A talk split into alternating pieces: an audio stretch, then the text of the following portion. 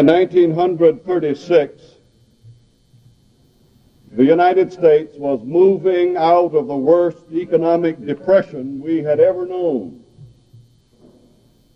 We were stumbling out of the slough of despond and despair. That very year, James Agee and Walker Evans went to the state of Alabama to prepare a verbal and photographic record of a white family of tenant farmers. Agee and Evans chose three families. The Ricketts, the Gudgers, and the Woods. They were nobodies. They didn't even own the dirt under their fingernails. They scarcely owned the clothing which they wore. They were leaves falling from the trees of life, falling, piling, buried. They were the least of all these.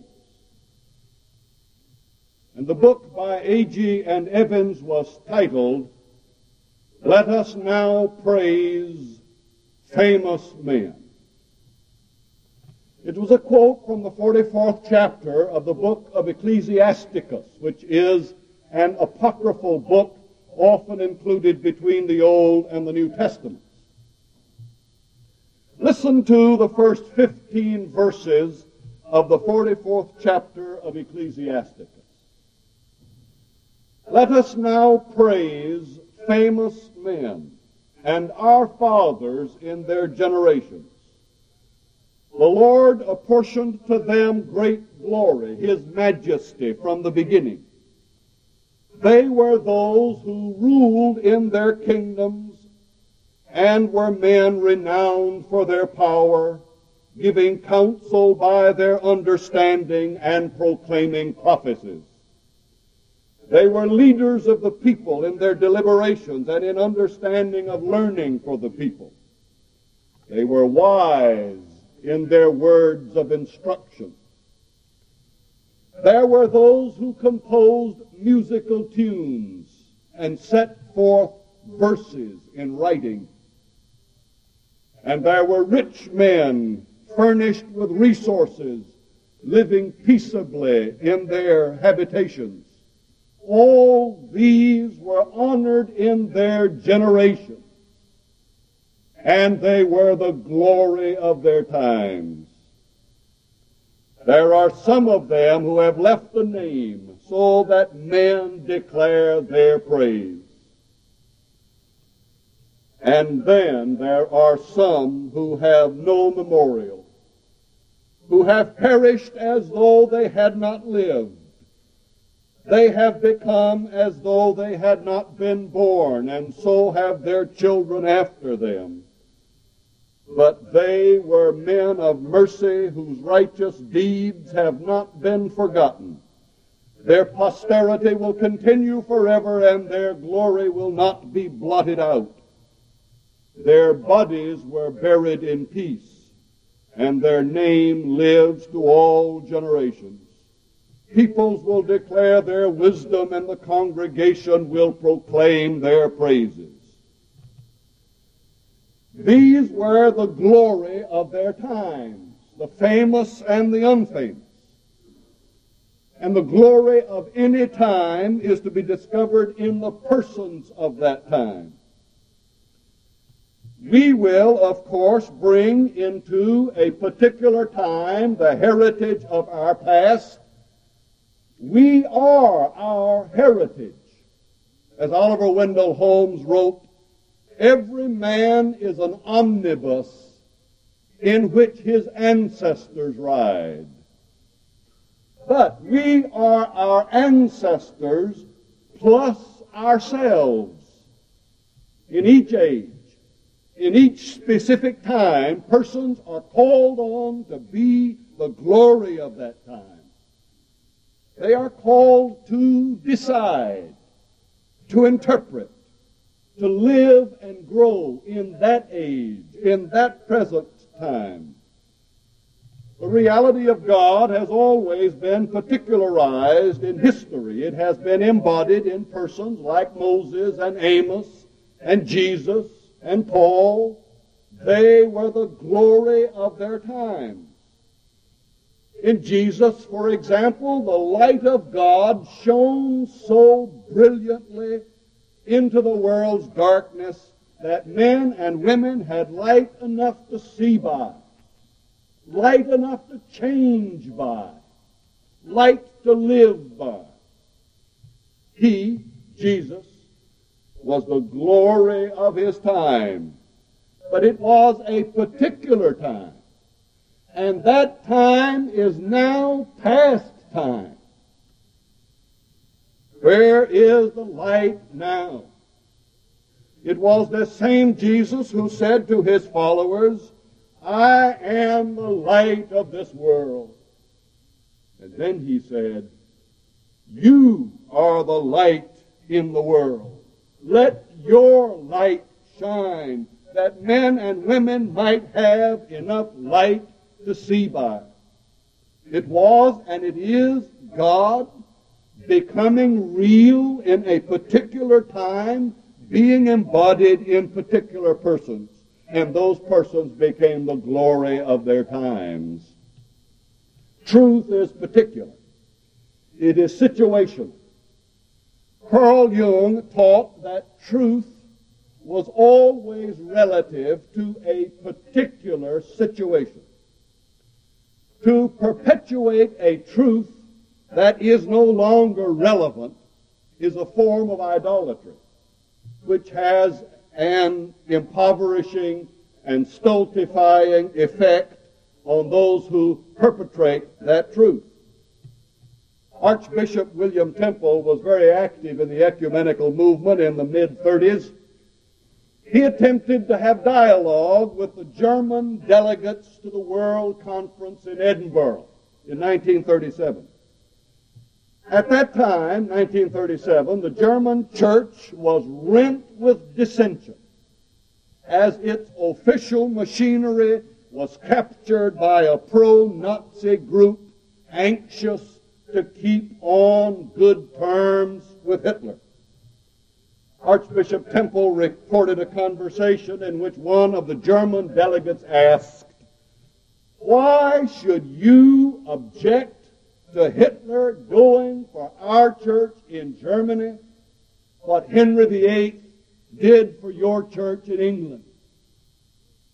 Of course, reported the Archbishop, if a man in the 20th century claims to be judged by the standards of the 16th century, there's nothing more to be said. Truth is historically particular. And if persons in the 20th century who live in the city of Charlotte wish to be judged by historical literalisms of the first century, there's nothing more to be said. Such willingness comes close to a denial of God's dynamic presence in our own day, living here in our midst. What we are called to is this self-conscious expression of our relationship with the God who is known in Jesus Christ and expressing that in the present time we are called to keep on becoming ourselves. When Soren Kierkegaard wrote of spiritual healthiness, he identified it as the self by relating itself to its own self and by willing to be itself. It is grounded transparently in the power that constituted it. This declared Kierkegaard, is the definition of faith. What? The willingness to be the self God created us to be. The willingness to be the self Jesus Christ is reconciling us to be. And to be that self with some courage. That's what it means to be the glory of your time. and my soul, how that is needed in this age. Particular, unique, timely, personally and corporately. Let this church, let this church be particular, historically particular, different due to its unique character, due to its unique and particular purpose. Not different because we wish to be different. That's nonsense. That's foolishness.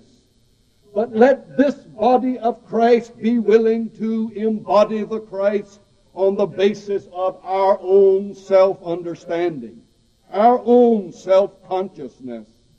Let us not substitute uniformity for the pain of pluralism.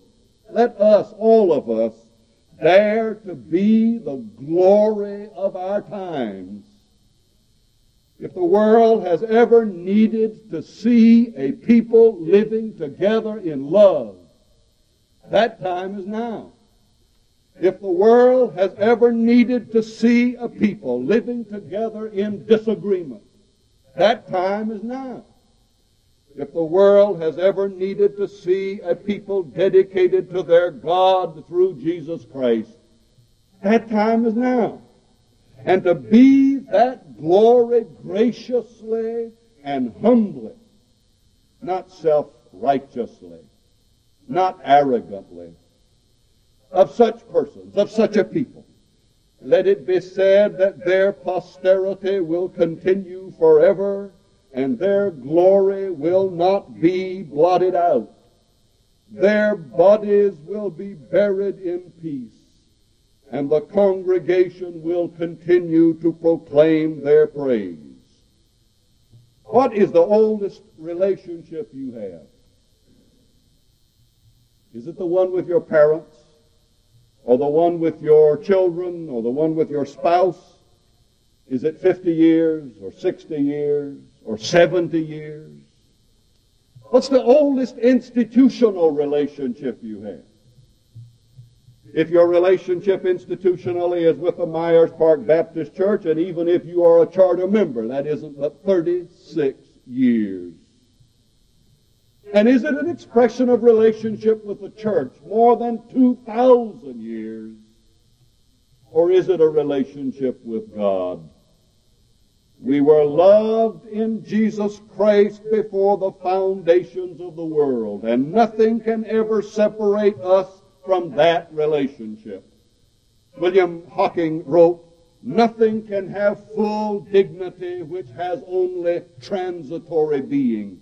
Our dead are a part of a continuing congregation. They live in us. They always will live in us. We are different due to their lives in us. In his book of essays, E.B. White pays tribute to the constancy and dependability of small, unfamiliar rivers. A river, he said, which is practically unknown in the country at large, but is very familiar and essential to a local community. The local community would not be the same without their small, familiar river. And then White wrote of the Narramissic River at the small town of Orland, Maine. This river, he said, received a fine tribute from a line in a poem by a local schoolboy.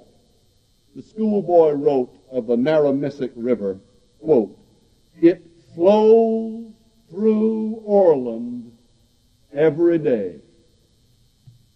Well, the lives of our dead flow through this community every day. Without them, we would not be the same at all. In them, life and love were particularized. And according to the New Testament, life and love are the only eternal essentials we will ever know.